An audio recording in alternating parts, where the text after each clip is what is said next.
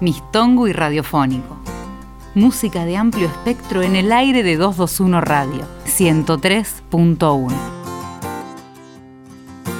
Vine a saludar a don distante. Quiere que me vaya nomás llegar. ¿Para qué habré venido? Pienso. Si me quedo quieto le da igual. Le da igual. Le da igual.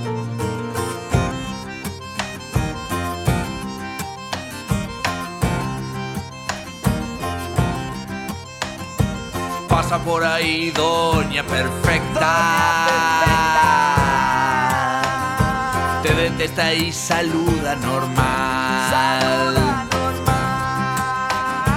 Dice que no quiere ir al infierno. Donde vaya ella prefiero no estar. Prefiero no estar.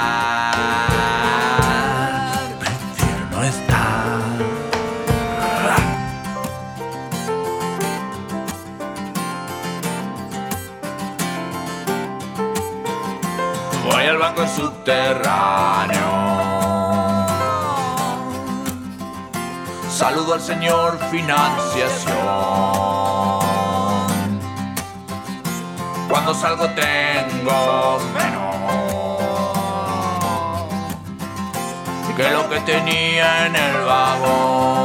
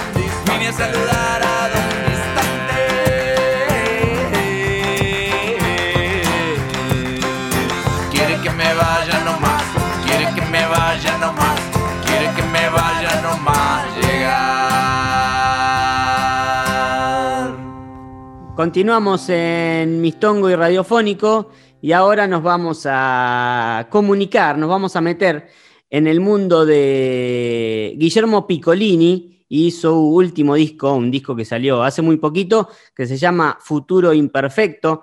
Guillermo Piccolini eh, es un músico que ha participado en los 80, en los 90 de bandas como Pachuco Cadáver y Los Toreros Muertos y ahora se despacha con este Futuro Imperfecto que es un disco que nos ha interesado particularmente para incluir en la propuesta de Mistongo Radiofónico, un disco que tiene mucho aire a, a folclore sobre todo. Así que bueno, lo, lo llamamos a Guillermo y vamos a charlar un ratito. ¿Cómo andas, Guillermo?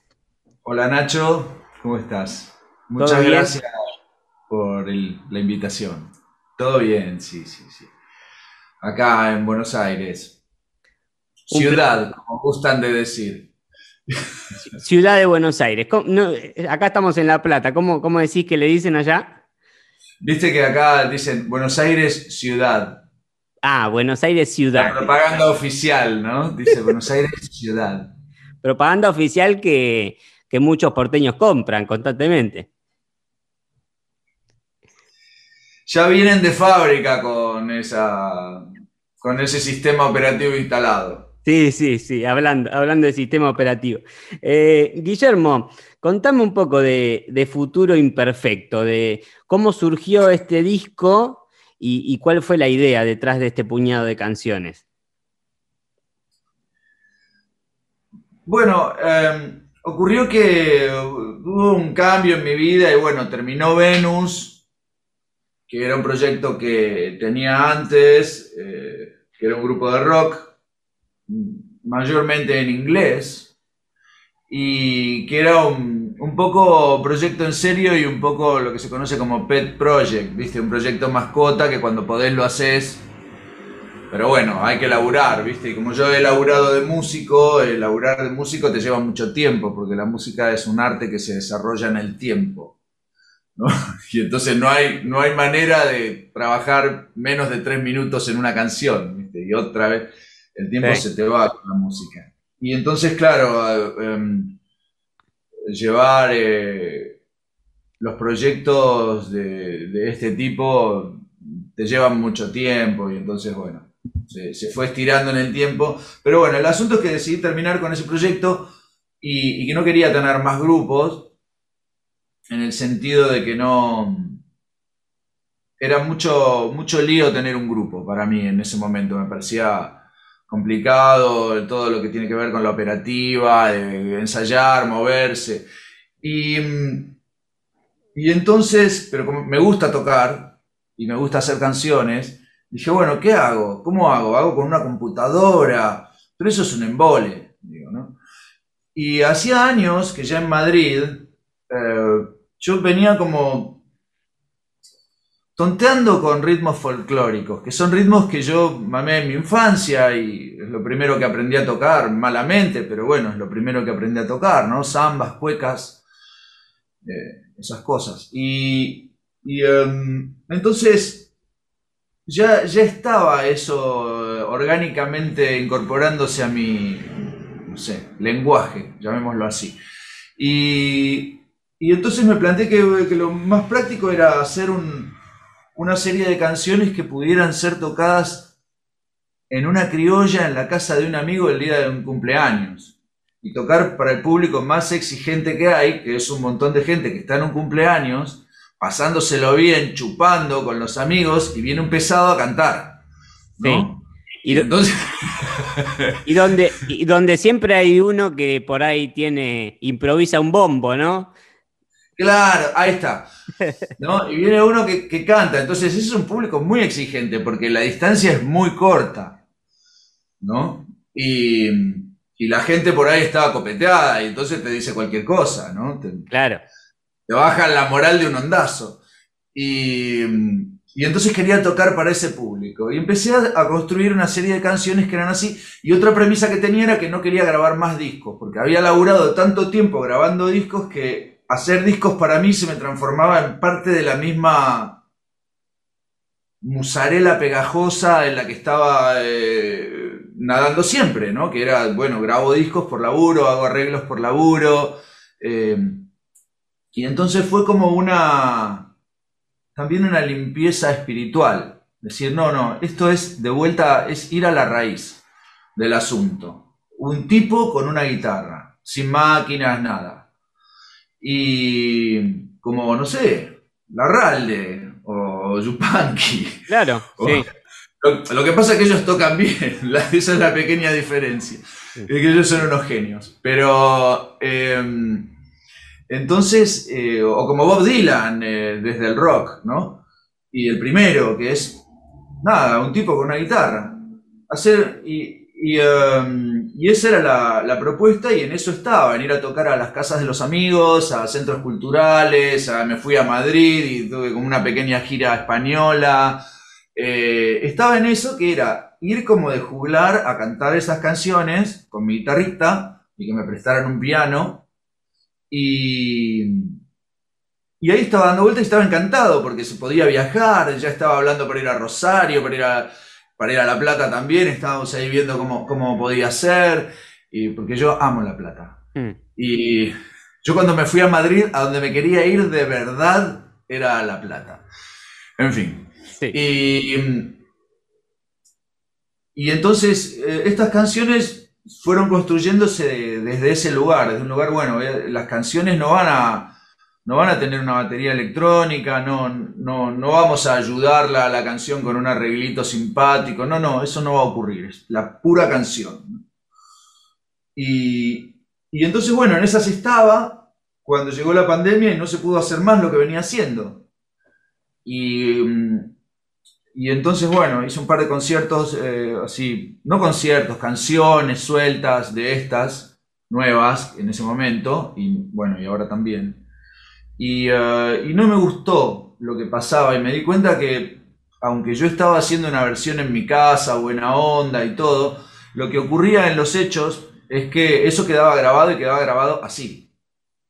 Y, eh, eso no me gustó porque yo no quería grabar. Y, eh, y entonces mm, me tragué mi no quiero grabar y digo, bueno, las grabo porque no sé cuándo voy a poder volver a tocar. Sí es que voy a poder volver a tocar. ¿no? Sí, en ese momento quedaba a mitad de camino, digamos, no era, Claro. no era esa cercanía con, con- con ese público pequeño que, que- que vos querías acercarte, eh, tal vez eh, con este lenguaje más folclórico y tampoco era una grabación, quedaba, que es un poco lo que, Claro. que es un poco lo que pasó durante el año pasado con, con las transmisiones eh, en vivo más precarias o todo el mundo grabándose sus canciones, sin criticar, digamos, pero No, claro, claro, claro. Pero yo me di cuenta que, que a mí no me gustaba el resultado que, que yo ofrecía. Que estaba bien, que estaba más o menos bien tocado, bien cantado y, y tenía gracia porque eran canciones nuevas y. Pero que me daba. Porque vamos a ver, cuando yo la voy a tocar y la toco en vivo, por ahí un día la toco medio mal. Pero cuando terminó la canción no queda registro de eso. claro, sí. se evaporó. Si la toco de vuelta, por ahí la toco mejor, o por ahí la toco peor, no sé, pero cada vez que la tocas cambia. Sí, claro. Y entonces esa, esa era una magia que a mí me gustaba, eh, digamos, conservar. Y, pero al, al grabarla y ponerla en internet, la dejaba fijada así. Claro, Ese, Claro. ese era el problema, digamos, que me enfrentaba, así como conceptual, ¿no? Claro. Digo, bueno, entonces para que quede fijada así, vamos a buscar una así que me guste más. Y eso se llamó grabar eh, las canciones.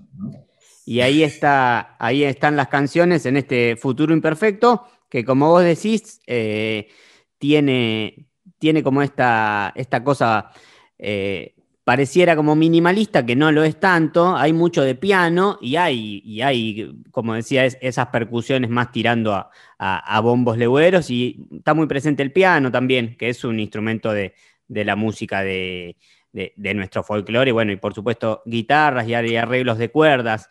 Contame un poco cómo, pensás, cómo pensaron los, los arreglos. Ah, Como dijo un presidente alguna vez, es toda una casualidad permanente. Eh, lo que ocurrió fue que eh, yo estaba haciendo el disco que, que te venía contando, o sea, un disco, mm, nada, de guitarra y voz, como mucho un bombo, piano y voz, como mucho un bombo, ¿no? Como, como bueno, como es, eh, como quedó por el caso Poeta, ¿no? En el disco, que es una especie de baguala blues. Es una de, las- una de las canciones que a mí más me gusta del disco. Sí, Y, y, y, em, y Poeta, bueno, quedó así, piano y voz y bombo, que lo toca Martín Brum, el máximo.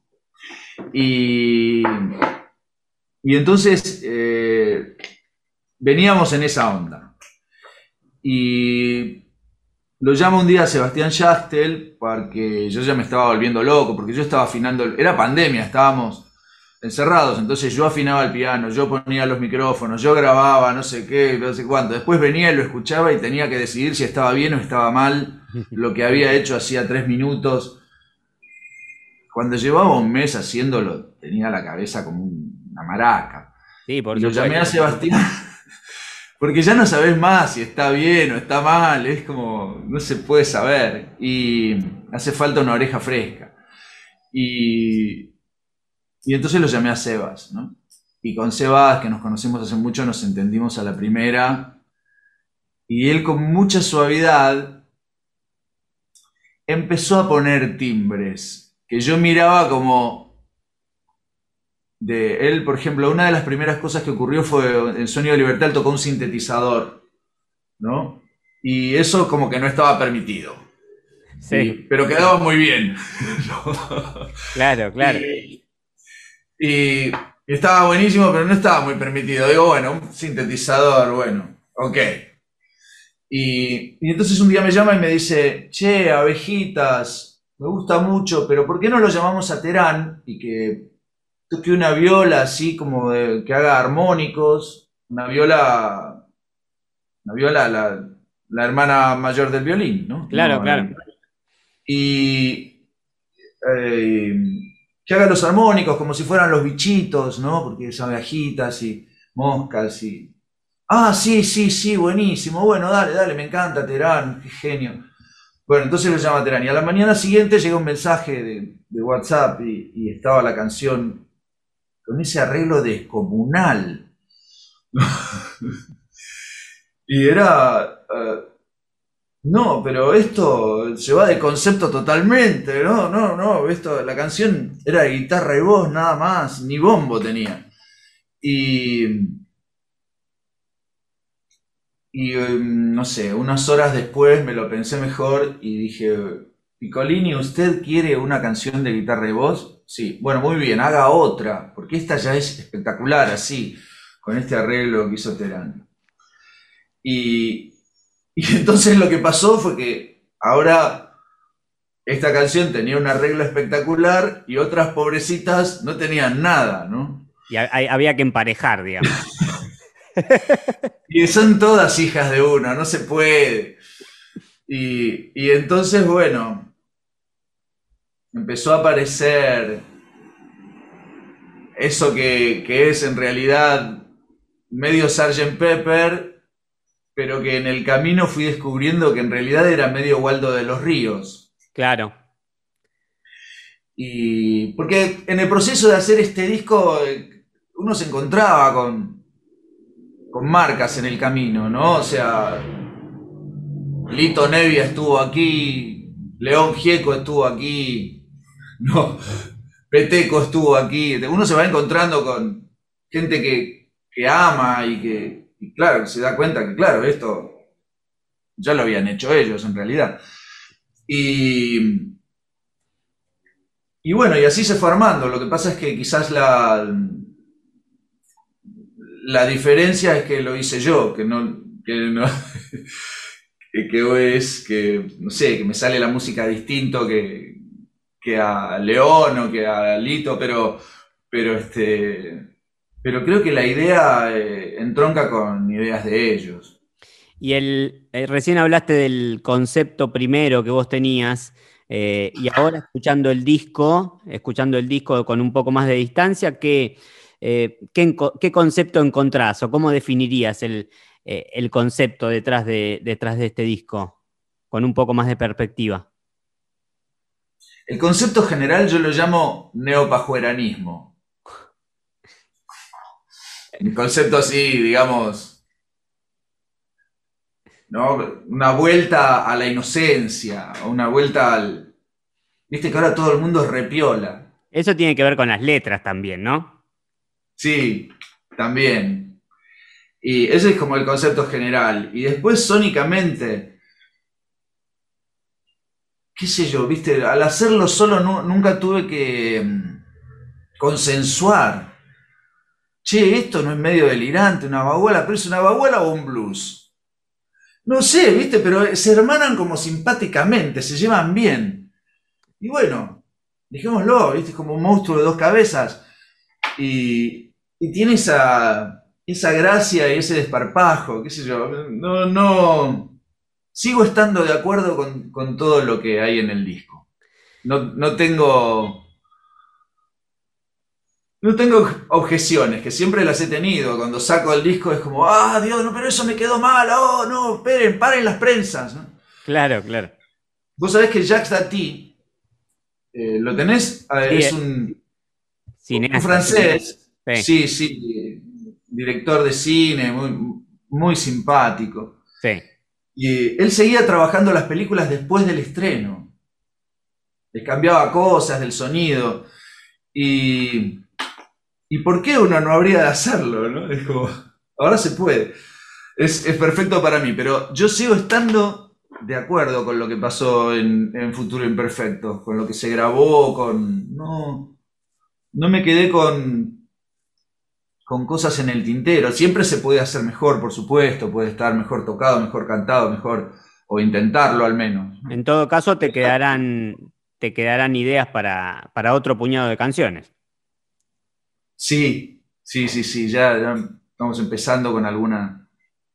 Re- recién nombraste, recién nombraste a la baguala. ¿Qué, mm, qué ritmos así reconocibles eh, encontrás que tienen que ver con el, con el folclore?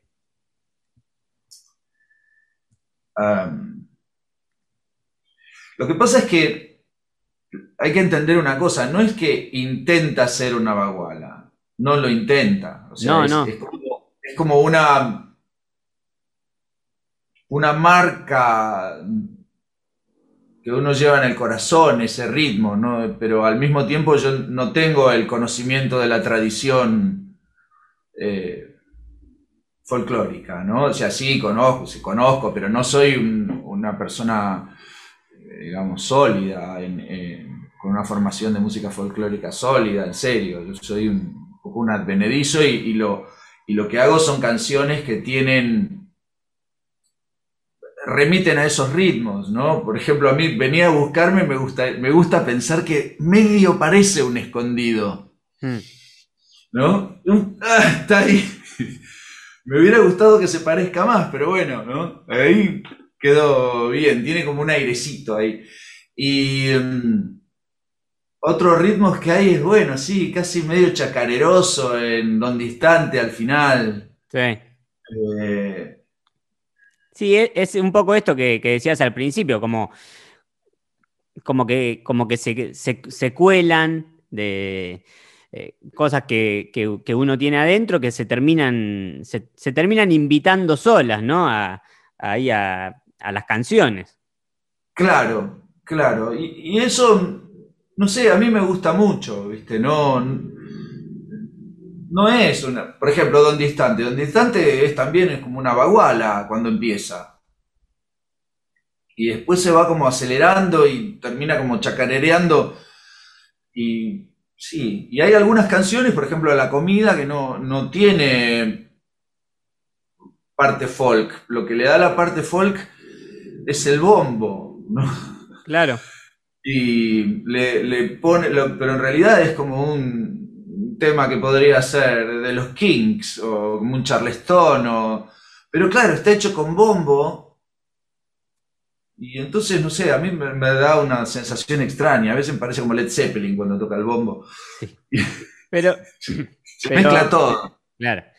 No, eh, lo, lo- lo pensaba porque es interesante que eh, esta indefinición y, esto de, poner a la canción, a la canción en, primer lugar y que, y que esté por ahí, que esté separado del mundo del rock, digamos, el, el disco, o por lo menos a mí es algo que, que me interesa. Entra, entra a jugar con un montón de propuestas que tienen que ver con eso, con, con la canción argentina, con, con las, las músicas de- de identidad nuestras, eh, y que van creciendo y, van floreciendo ahí en, en distintas ramificaciones eh, insospechadas también. Me parece que, que ahí hay terreno para, para indagar y para jugar, ¿no? Sí, hay, hay una tradición nuestra muy rica, ¿no? Y con un altísimo nivel de expresividad, cosa que no sé si la expresividad, porque eso, una cosa es la expresión y, y otra cosa es la expresividad, ¿no? Y, y, mm, por ahí en el... Yo extraño un poco en cierta música moderna expresividad. Lo noto que es todo muy eficiente rítmicamente y sónicamente y está todo pensadísimo y clavadísimo y es como Star Wars, la producción impresionante, todo. Ahora viene el láser y pum, y ahora el corte y ahora yo soy tu padre. Y Hmm. todo está muy bien. Pero la expresividad Viste, hay... um, no sé, si uno se fija, eh, salvando las diferencias estéticas y todo, pero si uno se fija, por ejemplo, la manera de decir de, de Yupanqui, ¿cómo dice la palabra Yupanqui, no? O Larralde, o Mercedes Sosa, los grandes, o Cita Rosa, o yo qué sé. Violeta Parra, que no, Violeta no es una cantante eh, técnicamente espectacular, pero dice de una manera y, y estira y acelera y dice más fuerte y dice más suave y, y hay una expresividad, hay un trabajo sobre, sobre las emociones, en definitiva. Sí, claro. Y eso es algo que nosotros tenemos en nuestra, en nuestra música latinoamericana muy marcado. Que no sé si... Um, yo hablo más o menos bien inglés, pero bueno, eh, y no, no sé si veo tanta picardía en la palabra en la canción anglo. Quizás es porque me estoy perdiendo algo, ¿no? O hay quienes lo hacen, qué sé yo, Johnny Cash, eh, Leonard Cohen, tienen, tienen esa profundidad, ¿no? O Dylan. Claro, Dylan. Pero, pero digamos que en general el rock Em, se dice de una manera un poco más eh, liviana las cosas. Y a, mí lo que me interesa ahora mismo es lo otro. Y entonces le apunto ahí como puedo, con, con muchas buenas intenciones y mucha inconsciencia también. Y, bueno, pero confío en, eso, en la intuición, en el criterio y en, y en creerme la canción también. Claro. Eh, eh, contame, Guillermo, eh, lo, van a, lo vas a presentar al disco, ¿no? Por estos días. Ah, bueno, no. Mañana, viernes, acá en Capital, vamos a tocar en el Podestá, que es Armenia 1740, ahí en el barrio de Palermo. Y, después, en, lo, próximo. No es, no es, una presentación, digamos formal. Es la primera tocada que vamos a hacer con Tito Lo Sabio, que vamos los dos solitos. Ah, bien. Y, es así una cosa fogonística, digamos. Pero es que, como veníamos hablando, es, parte de la idea del asunto, es medio así. ¿No? Es, eh, tiene esa. Las canciones vienen con esa impronta, ¿no? De un poco de fogón. Claro.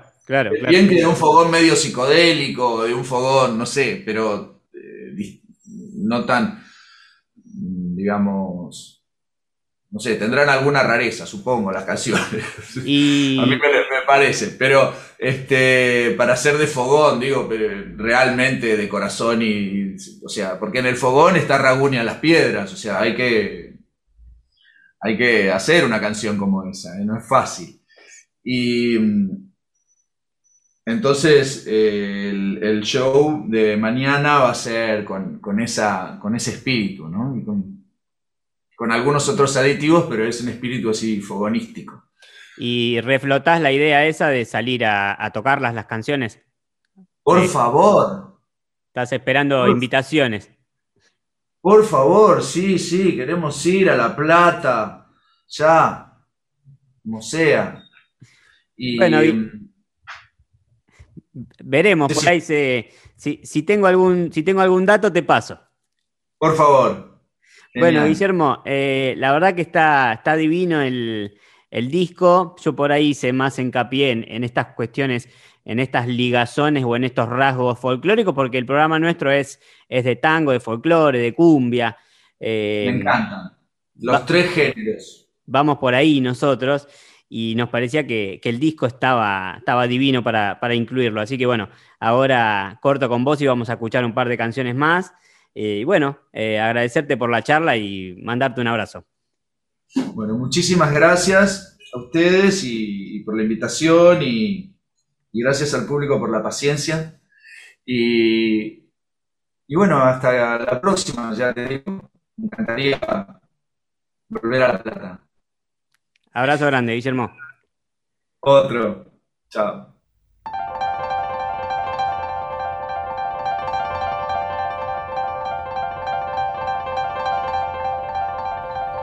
Poeta, rico en amor, no duermas, que esta realidad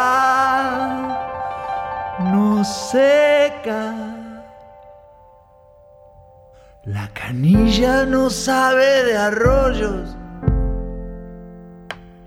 ni el arroyo sabe de cuentas de agua, pagadas con vidas que pasan tras una ventana. Rayo de esperanza, sé veloz que las horas cortas son. Rayo de esperanza, sé veloz que las horas cortas son. Y hay que vivir soñando somos miguitas de nada que a la nada se vuelven rodando, se vuelven rodando, se vuelven rodando.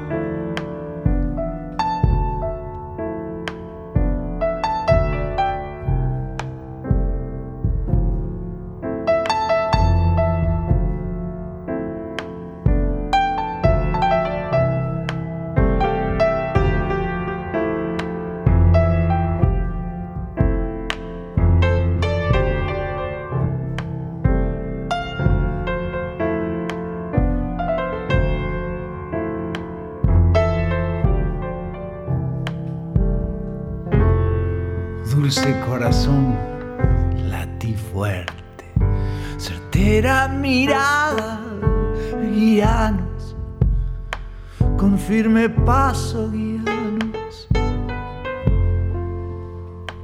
con firme paso, cantor, templa el corazón de hace tu canción. Cantor, templa el corazón.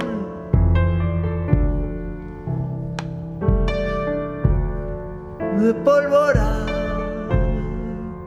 hace tu canción. Palabras como balas que penetren olvidadas almas. Música como metralla que estremezca esas gaseosas tripas. Imágenes que restañen los ojos cegados de explosiones cegados de explosiones.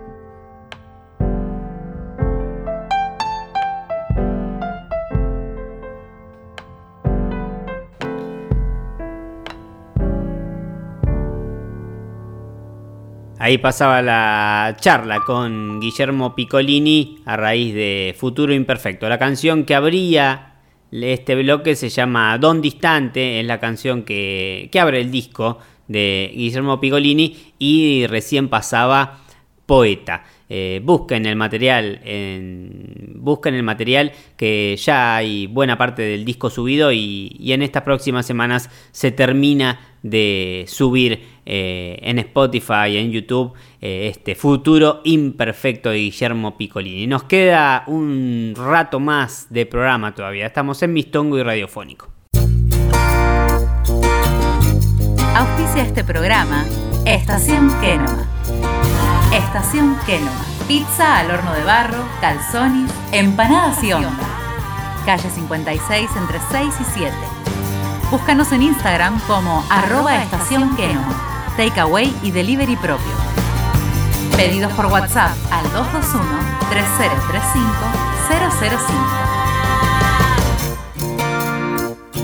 221-3035-005. Estación Kenoma. Estación Kenoma. Más que pizza.